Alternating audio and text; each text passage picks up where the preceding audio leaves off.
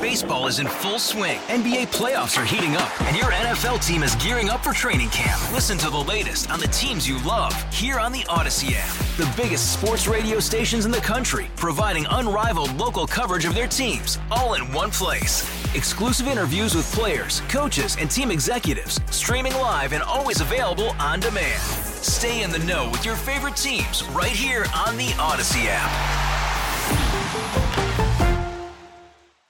Worried about letting someone else pick out the perfect avocado for your perfect impress them on the third date guacamole? Well, good thing Instacart shoppers are as picky as you are. They find ripe avocados like it's their guac on the line. They are milk expiration date detectives. They bag eggs like the 12 precious pieces of cargo they are. So let Instacart shoppers overthink your groceries so that you can overthink what you'll wear on that third date. Download the Instacart app to get free delivery on your first three orders while supplies last. Minimum $10 per order, additional term supply. Welcome to Special Edition, a weekly look at the issues in the news and the personalities shaping the stories. Thanks for joining me on Special Edition. I'm Paula Degnan.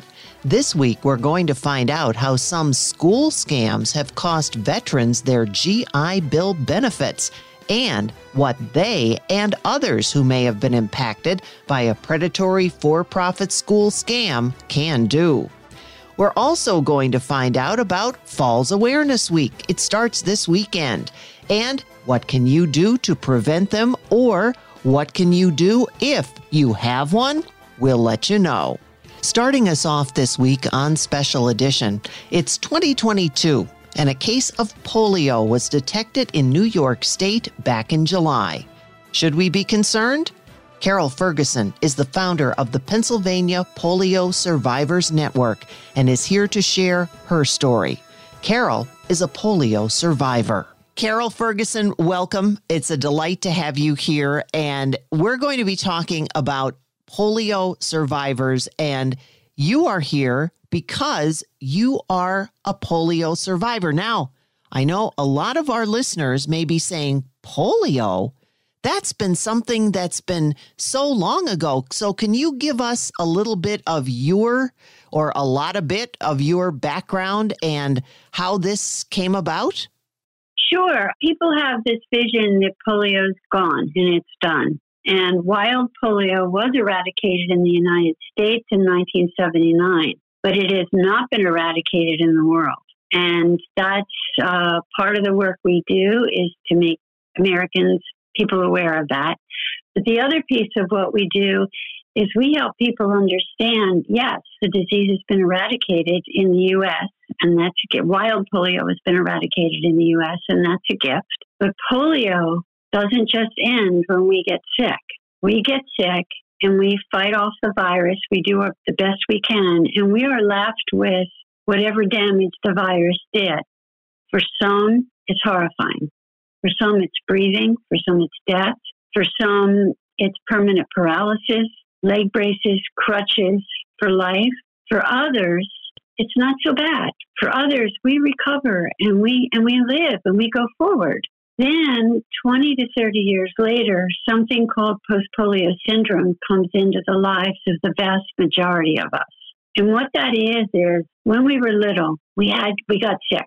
And the virus, somehow we ingested it, and most of us will never know. And it went down into our bellies and up into our spinal cord. Where the virus did the damage can be different for all of us. That's why sometimes you'll see a survivor with a left leg brace. Sometimes you'll see a survivor with a completely paralyzed right arm.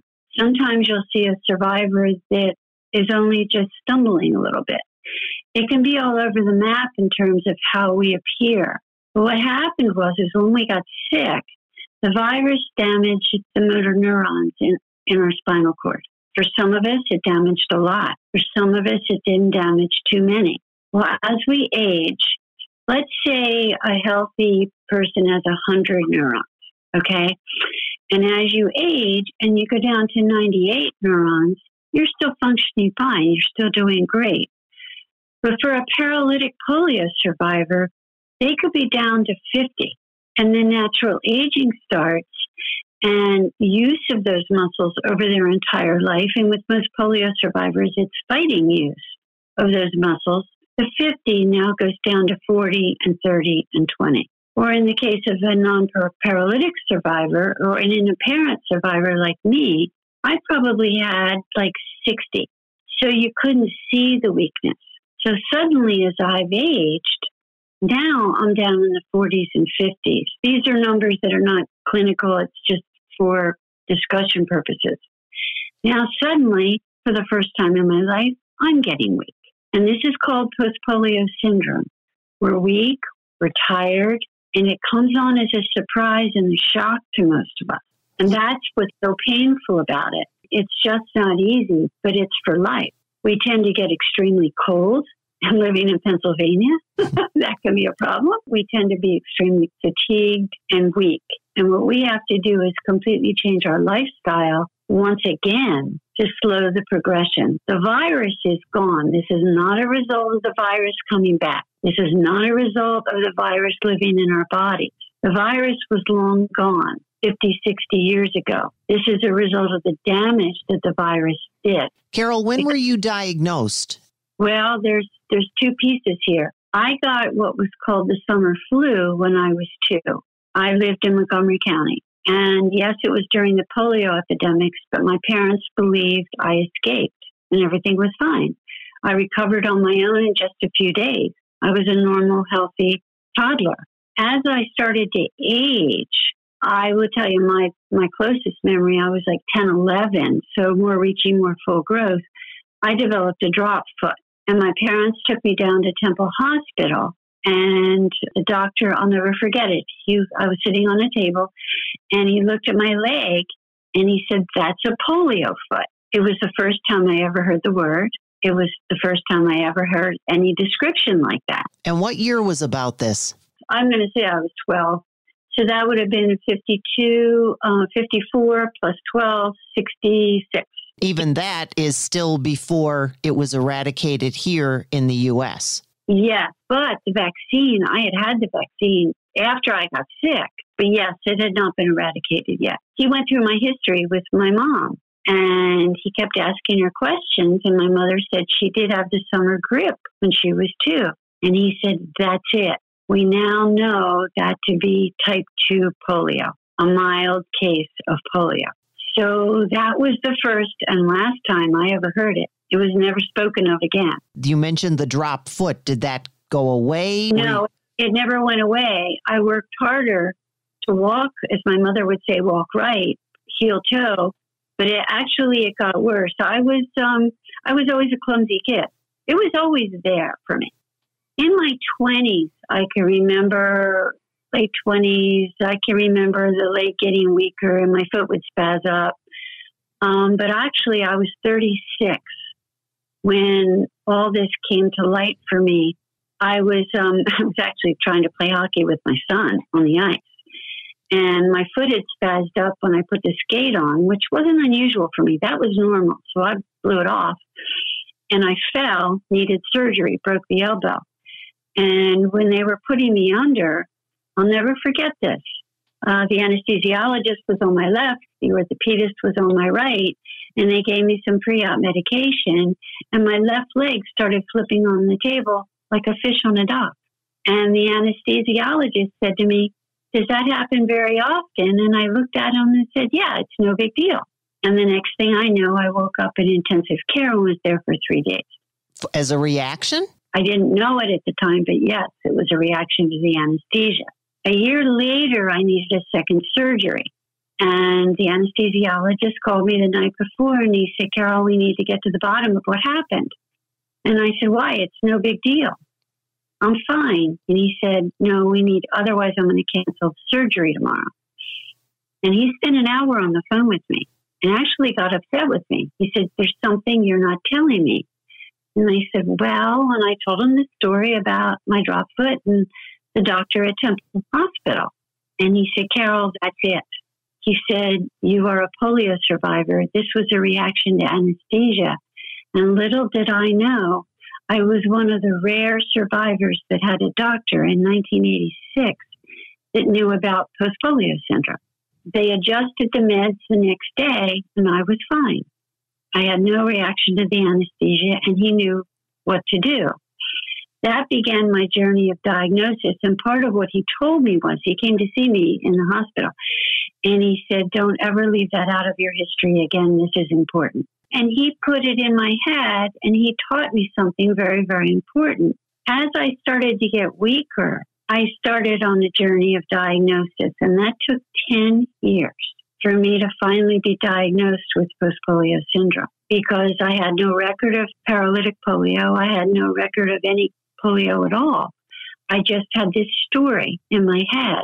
And I know now that that story really played a beneficial role for me as I went forward with trying to figure out. I, I knew something was wrong. You know something's wrong.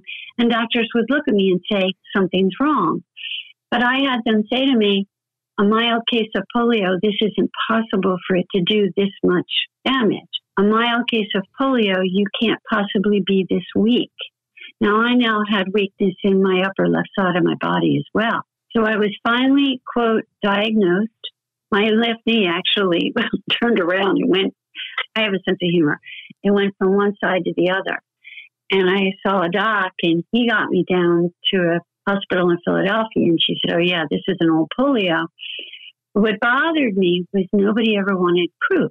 How would they get proof? Well, I had an EMG, and this wasn't polio, and it also uh, actually showed and stated basically I chickened out and wouldn't let him complete it. It was agonizingly painful, and he did it in my neck.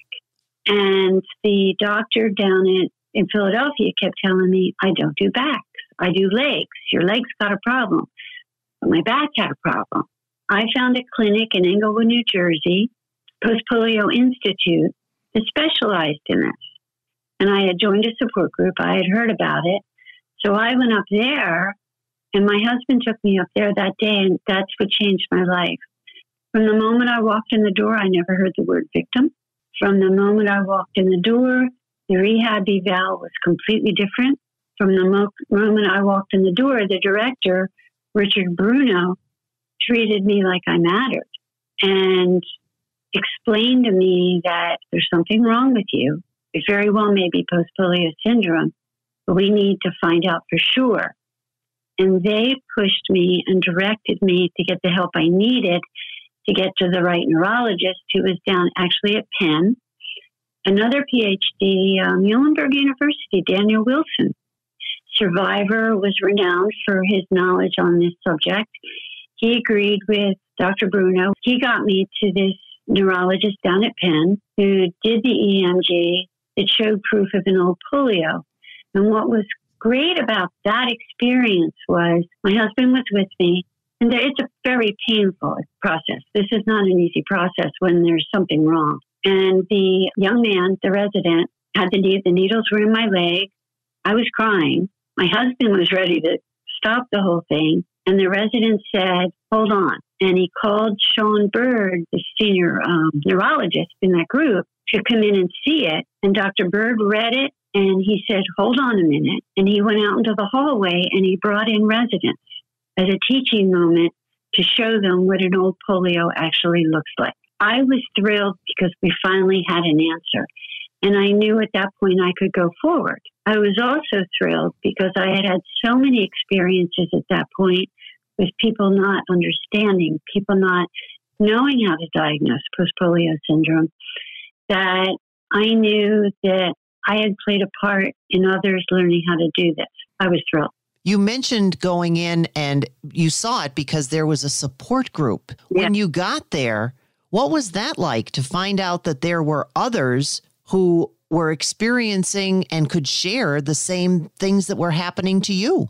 That changed my life. Um, some of the best friends I have in my life today are from that group, and I was the only one that had such minor symptoms. I was friends with people that couldn't walk at all. A woman spent five years in the hospital, whose entire life was on double braces, double crutches. Her husband, also a survivor, was in a wheelchair. When they were growing up, just like you were, you had dropped foot. Did they also go along the same lines that you had that no one really knew exactly where this had come from and, and what they were experiencing where it happened? Well, one piece of that is my friend John, they were they lived downtown in Center City. It was a very hot day and he swam in a fountain in in the city and the next day the fountain was closed and he got sick the next day. He knew where he got it from swimming in the fountain. But most children didn't know where, how they ingested it.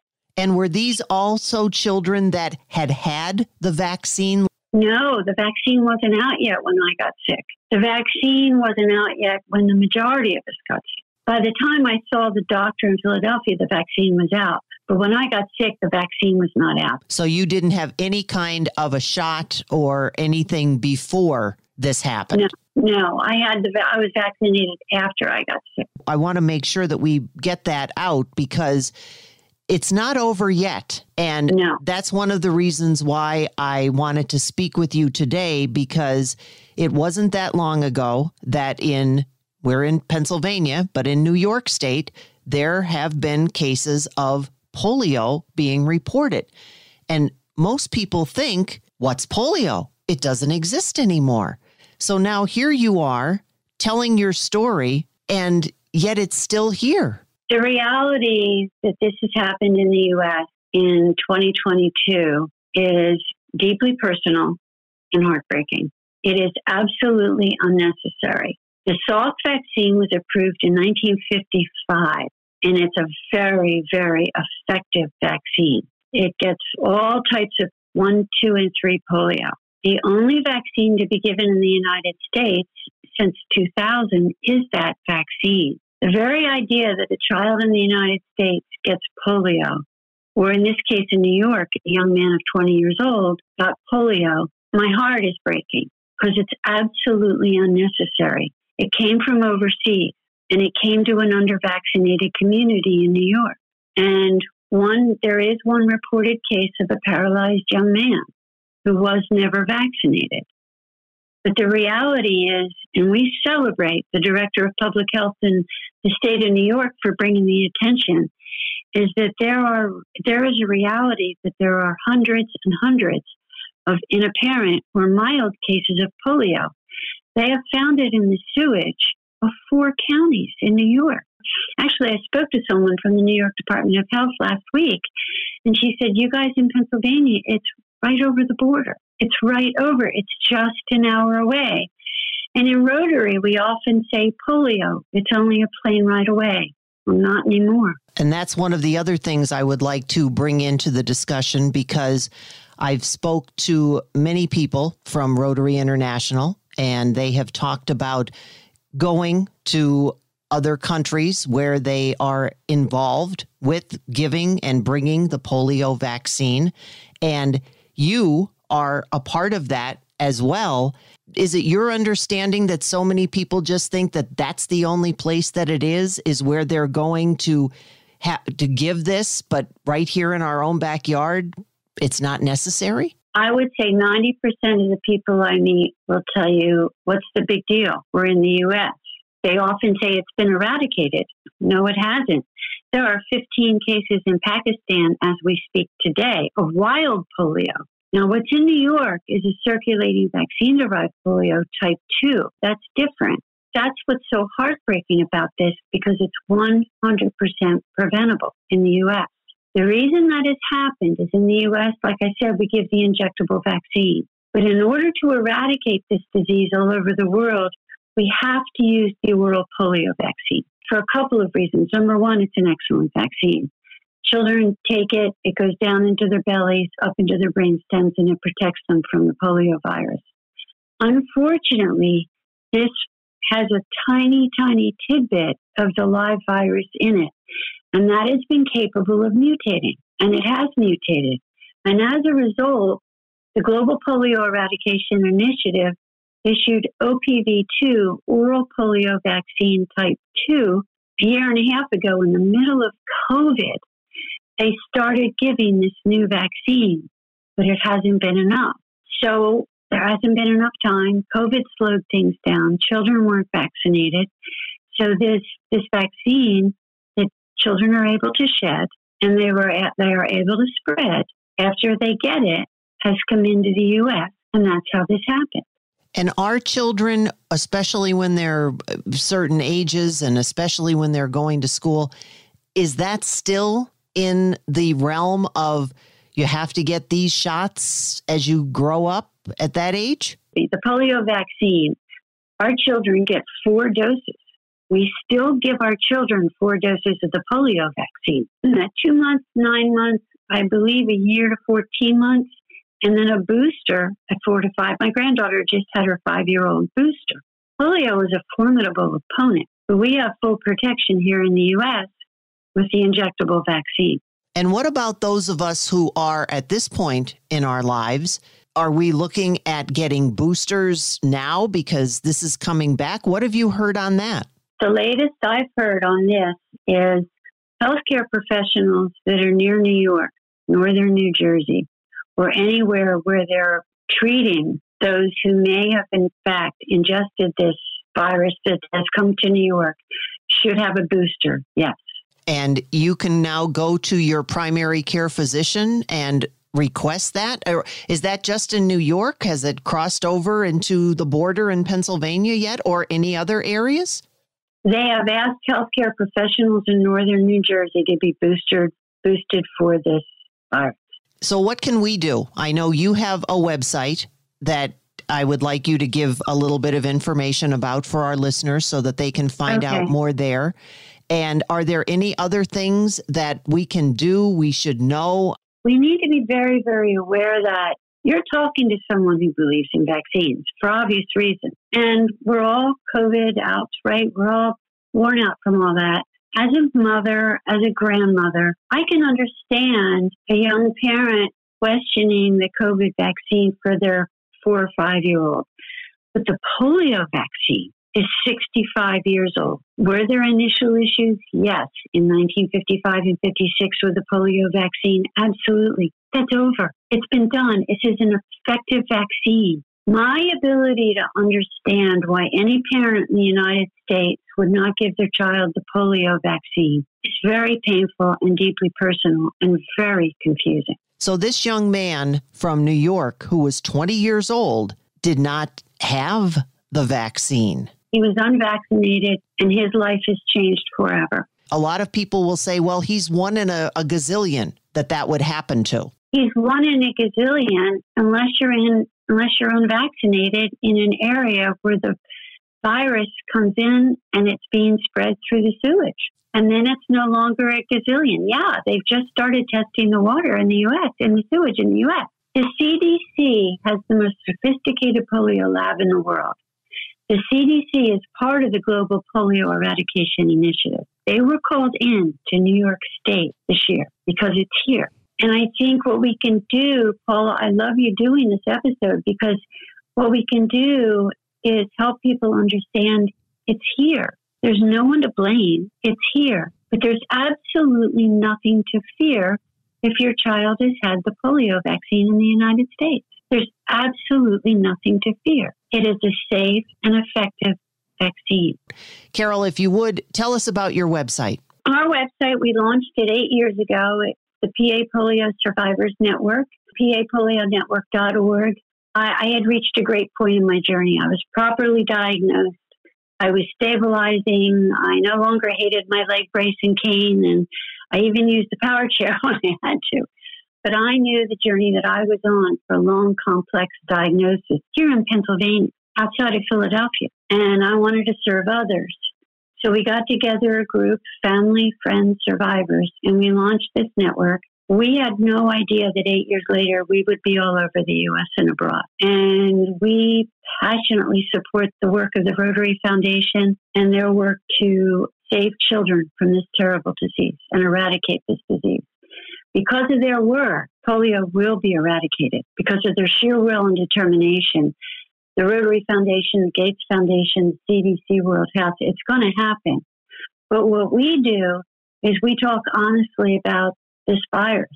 We talk honestly about this is what happens. Some of us get a mild case of this virus and we're fine. some of us get a mild case of this virus and find ourselves at 50 years old, suddenly in leg braces and crutches and really confusing. Post polio syndrome has a lot of psychological effects along with physical effects. It's like, what's happened to me? How could this happen? And then there's the survivors, the vast majority, who had serious paralytic polio that are now getting sicker. Sicker in the sense they're physically weaker, they're tired, they're worn out, and memories are emerging. Memories of hospitalizations. I spoke to a woman this week that she's having flashbacks of an iron lung and did not know that she was in one. And her sister told her that there was, in fact, an old photograph of her in an iron lung. COVID's brought a lot of that back for a lot of survivors. And what we do is we bring forward professionals through our work, our monthly newsletters, and on our website to help survivors know that they're not alone. And what you're talking about is now the injectable vaccine that is available here in the United States. And has been since 2000. Yeah, well, the vaccine's been available in the U.S. since 1955, but it's been the only vaccine given in the United States for 22 years. So now is the time to start asking questions. Now is the time for do a little bit of research and find out that it's here. It's here. You know, a couple of weeks ago, I was in Scranton at the Rail Riders game and was humbled to represent the Rotary International at that game. And out on the field, they did an interview, and I was grateful to have my two grandchildren on either side of me. And they asked me to give a, a message about the reality. And suddenly I had two young children, a five year old and an eight year old, on either side of me. And I said, These children and their parents have nothing to fear polio is less than an hour away. But these children and my son and his wife have nothing to fear because they've been fully vaccinated. In our presentation, we have a term. We, we show the CDC definition of polio. And then we say, but we have another rather unscientific term to describe it. It's a lousy disease. Polio stinks. Carol, thank you for sharing your story. You were gracious enough to do that with us. So I'm going to give you the last word. What do you want to leave with our listeners today? Be aware, pay attention. If you're from the polio generation, talk about it. If you're a young parent, think about it. Realize that it is no longer a plane ride away. Thanks once again to Carol Ferguson for sharing her story of being a polio survivor. Rotary International has long been working to eradicate polio around the world. In future episodes of Special Edition, we'll be talking with Rotary to find out more about that. Don't go away. Next on Special Edition, we're starting Falls Awareness Week how to prevent them and what to do if you have one. Call from mom. Answer it. Call silenced. Instacart knows nothing gets between you and the game. That's why they make ordering from your couch easy. Stock up today and get all your groceries for the week delivered in as fast as 30 minutes without missing a minute of the game. You have 47 new voicemails. Download the app to get free delivery on your first three orders while supplies last. Minimum $10 per order. Additional terms apply. Hey, Rob Bradford here. I have set out on a mission with my good friends at FanDuel to prove what I have known for some time baseball isn't boring. Now I have a daily podcast to prove it with some of the most notable people in the baseball world screaming baseball isn't boring from the mountaintops or at least agreeing to come on our show. Players, managers, GMs, and yes, even the commissioner of baseball, Rob Manfred. It has been a constant wave of baseball's most powerful voices. So join the revolution. Subscribe and soak in Baseball Isn't Boring. Listen on your Audacy app or wherever you get your podcast. You'll be glad you did. It can happen at any time and cause a lot of problems. Dawn Webster, Advanced Practice Clinician Director with MedExpress, has tips on how to prevent them and what to do if we have one. So it's actually Fall Prevention Awareness Week. Sounds like it's going to be a good one, so I'll turn it over to you. What can you tell us? So, one of the most important things is actually preventing falls. In order to prevent falls, there's some basic things you can do. And the first one is to keep yourself moving and active. So, by increasing your strength and balance, doing balance and strength exercises every day, it's going to keep your body able to move and pretty much get around without the instability that you worry about when you're not moving. So the more active you are, the better you are.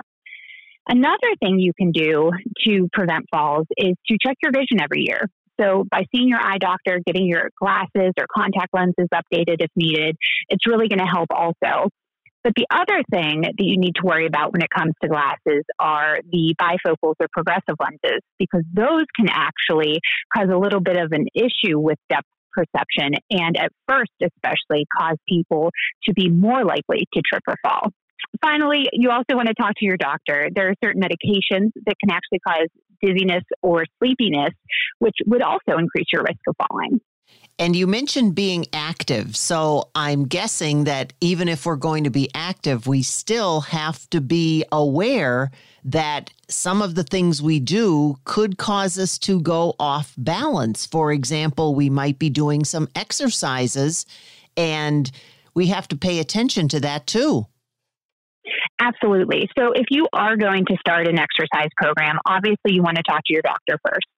And then, if you do know that you have a very weak core, for example, you're going to want to start with maybe some chair exercises. So, seated in a chair, make sure you're somewhere that you do have something to hold on to when you get up to stand.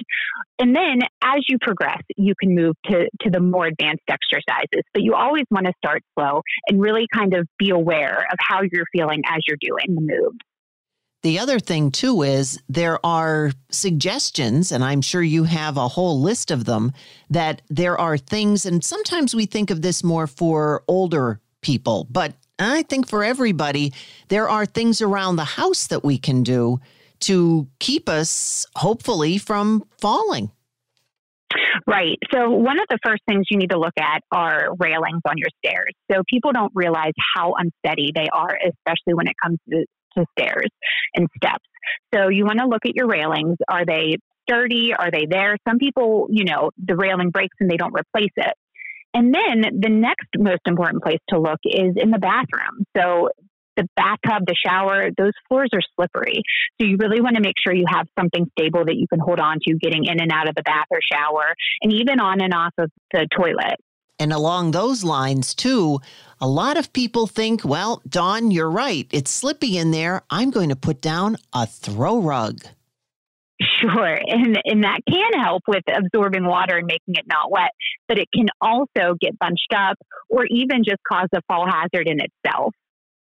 Also, and I hate to say this, but our beloved pets can even cause a fall. Yes, that's one of the most common reasons people come in with injuries from falling. Their cat or their dog, you know, they love to be by us. They love to follow us. And you turn around and there they are and you fall right over top of them. So, yeah, they're absolutely a fall hazard. I think you mentioned medications. Are there things that people should look out for in that area or you know, alert, alert their doctor to if they start having what kind of symptoms?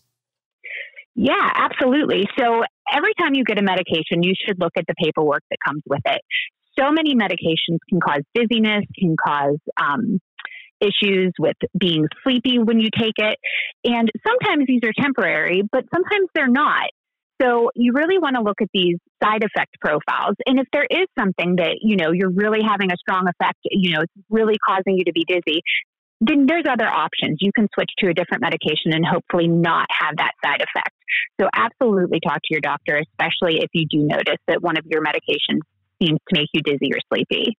And what happens when we venture outside our home? I'm sure there are plenty of things out there that can really trip us up. there, there definitely are. So one of the things you have to kind of keep in mind are when you go outside, what shoes are you wearing? So especially in the summer, you know, we can wear sandals or flip flops. They're they're very smooth on the bottom, not a lot of tread.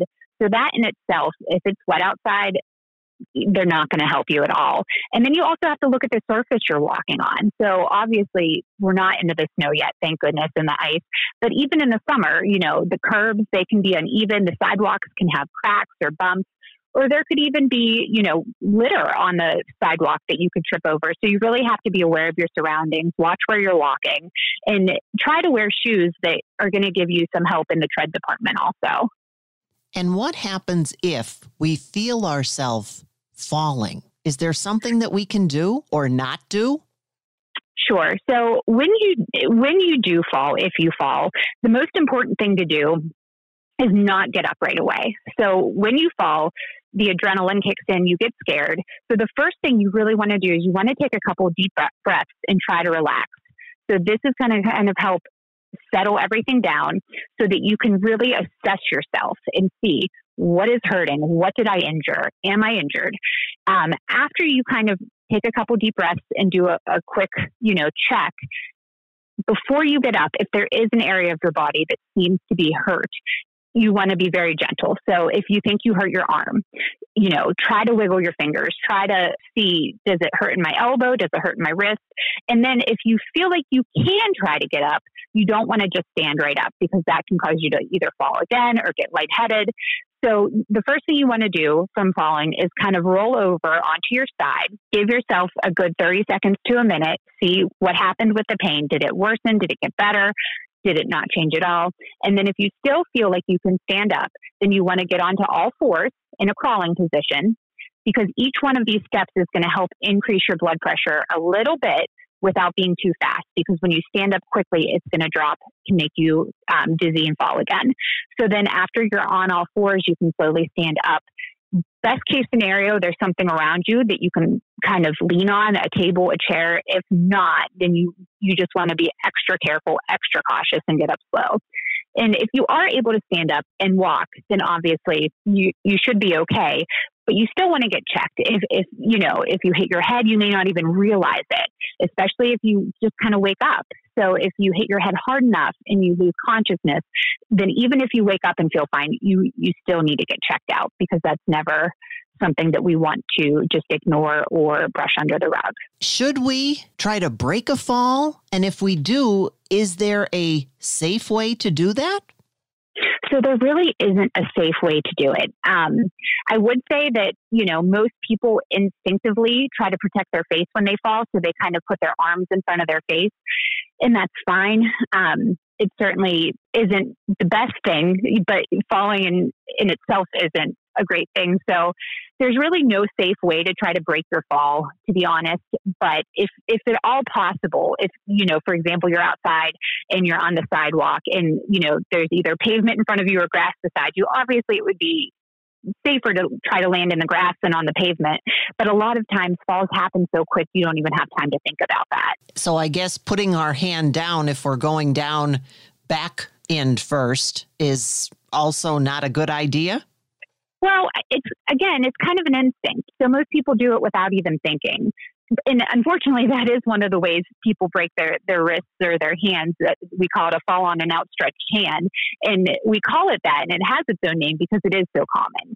So, I mean, it's one of those things that people do just instinctively. Dawn, what have we left out? Anything? I would say really we we kind of hit all the big things. Obviously snow and ice is a whole nother topic that we can talk about when we get closer to that time.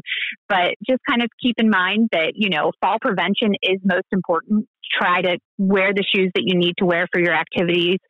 Look around your house look for obstacles or, or pets or toys or anything on the stairs that could cause falls. And if you do fall just be very careful getting up and take your time do it slowly, and then get checked if you need to. Thanks once again to Dawn Webster, Advanced Practice Clinician Director with MedExpress, on tips on how to prevent falls and what to do if you have one. Coming up next on Special Edition, some school scams have cost veterans their GI Bill benefits. If you've been impacted by a predatory for profit school scam, whether you're a veteran or not, we'll have some advice on Special Edition. The scams are out there in every shape and size. Next on Special Edition, we're going to find out about some school scams that have cost veterans their GI Bill benefits. Della Justice, Vice President of Legal Affairs for Veterans Education Success, is joining us with advice for veterans and others who may have been impacted by a predatory for profit school scam. Della, let's get started by having you first explain what's going on here and how can it happen that student veterans are getting scammed? Thank you so much for that question. Um, so, so what's happened here is the Department of Education, you know, made an announcement uh, that it is going to cancel the federal student loans uh, for students who attended ITT from 2005 into 2016. So, to understand what's happened there, uh, the Department of Education has been engaged in an investigation uh, fueled by student uh, complaints, including veterans' complaints, about uh, the uh, misrepresentations that ITT was making to students to get them to choose that school. Lots of times, these students are first time uh, going to college uh, in their family and they are looking to get a good job. And ITT marketed itself as a school that would lead to a good job. And uh, the Department of Education's investigation uh, looked into it and uh, looked at the evidence that was provided, including evidence from our organization, Veterans Education Success, and found that there had been widespread uh, misrepresentations and falsehoods uh, provided by ITT to students, including that uh, they uh, greatly inflated the job placement uh, rates for the students. They uh, uh, overstated how much students would make if they graduated and got the job. They also misrepresented uh, the transferability of the credits for students. So you think about it from a student's perspective when you're choosing a school, particularly if you're a first time person, you know, going to school in your family, um, you're going to be looking at uh, what are the chances that I'm going to be able to get a job? That's something that really matters when you choose an ITT school, right? And so they they lied and told students, uh, you know, gave them uh, many much inflated numbers about their likelihood of getting a job and how much it would pay. And then you also think, well, what if I get in there and I don't like it? Well, then they're assured that their credits would transfer when, in fact, ITT knew that their credits rarely transferred.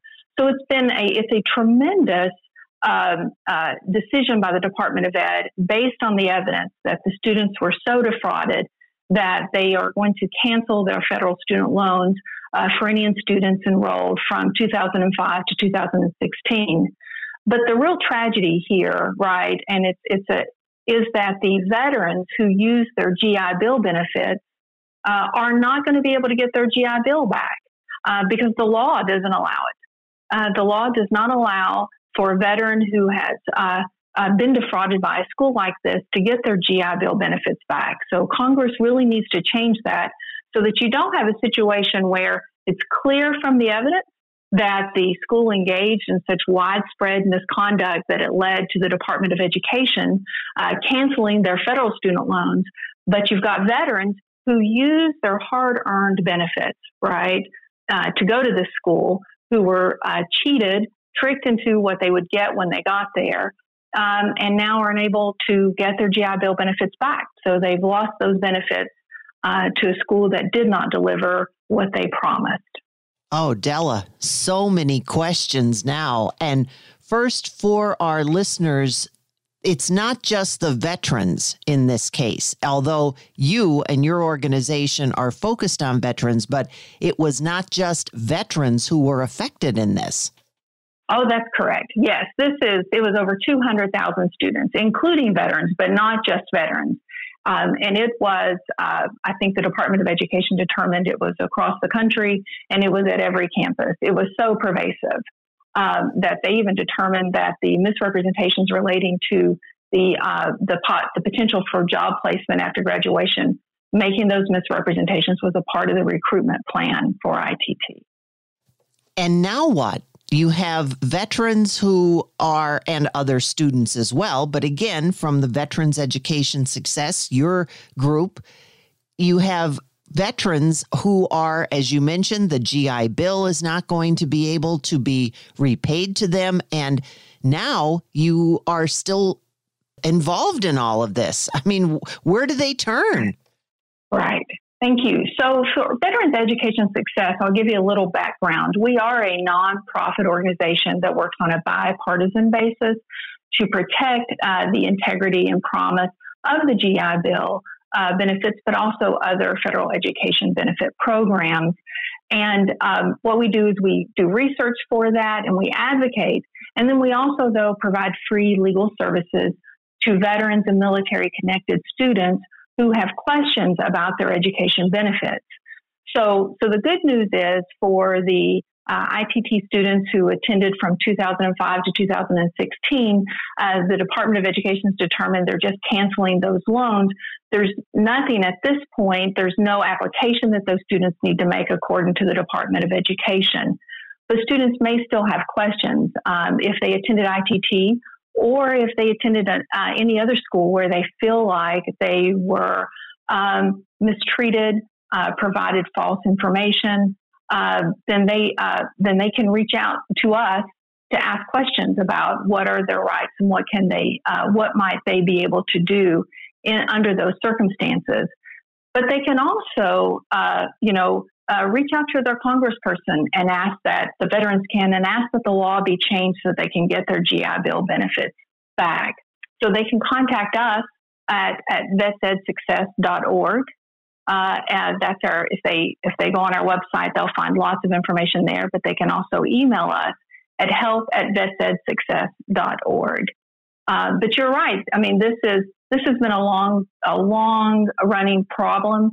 Uh, it has taken a while to get this relief that they deserve, and of course, you know it is a it is a pervasive issue um, uh, in this area. I don't know uh, if you're aware that for a long time veterans have been targeted uh, by uh, schools that felt that they uh, wanted to be able to access their GI Bill benefits under the 9010 loophole.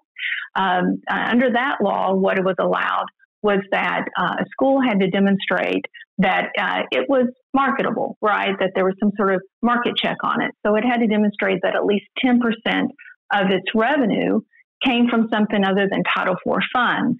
Well, GI Bill benefits and other uh, other type of military education assistance doesn't count in that Title IV funds, right? So then, what that allowed them to do was they would oftentimes target the veterans uh, with their false uh, false information and um, exaggerated opportunities after graduation for job placement and getting good paying jobs. They would target them because you often hear it explained as for every veteran they were able to enroll, they can enroll nine students who solely paid for their education with uh, the Title IV uh, benefits, including federal student loans. What can we use as advice? Because again, all these schools seem like they are on the up and up, but as you said, there are loopholes out there. So before mm-hmm. I have to let you go, what advice would you give? Thank you. So so the good news is uh, there has been work. We worked with Congress. Veterans Education Success worked with Congress, provided information to get the 9010 loophole uh, closed, and there are new regs being proposed. So that's the kind of thing that you can do if you advocate. So one of the things we would ask them to do, though, is to uh, review the information that's provided. There's the, the Department of Education provides the college scorecard. It'll tell you about the schools before you enroll. There's the GI Bill comparison tool that'll give you information about the schools. And you can also, like I said, contact us. Uh, we can help uh, students navigate that process. Uh, and again, uh, to get changes, it really helps to group to band together and uh, and go to Congress and ask them to change the law, which is what really needs to happen here for these veterans uh, to get what they deserve, which is to get their GI Bill benefits back after having been defrauded by ITT. And I am looking at the Veterans Education Success website, and there is great information on here. Everything from policy advocacy to legal advocacy to help for whistleblowers. And we could go on della i'm afraid because there's a lot of lot more questions. So just for our listeners could you give us once again how they can get in touch with you? And if there's anything else that they need to do as far as red flags are concerned what they would need to look for they can contact us by sending an email at, to help at vetsedsuccess.org. That's V E T S E D S U C C E S S dot org. And the things they need to look for, uh, they should be wary of any uh, overpromises, inflated opportunities. But their best uh, information that they can get is to look at the Department of Education's college scorecard and the GI Bill comparison tool, and then they can contact us at help at vetsedsuccess.org uh, if you feel like uh, you need information regarding uh, how to choose a school, but also if you think that you have been uh, mistreated or given false information by your school, you can contact us so that we can talk with you about what some of your options are.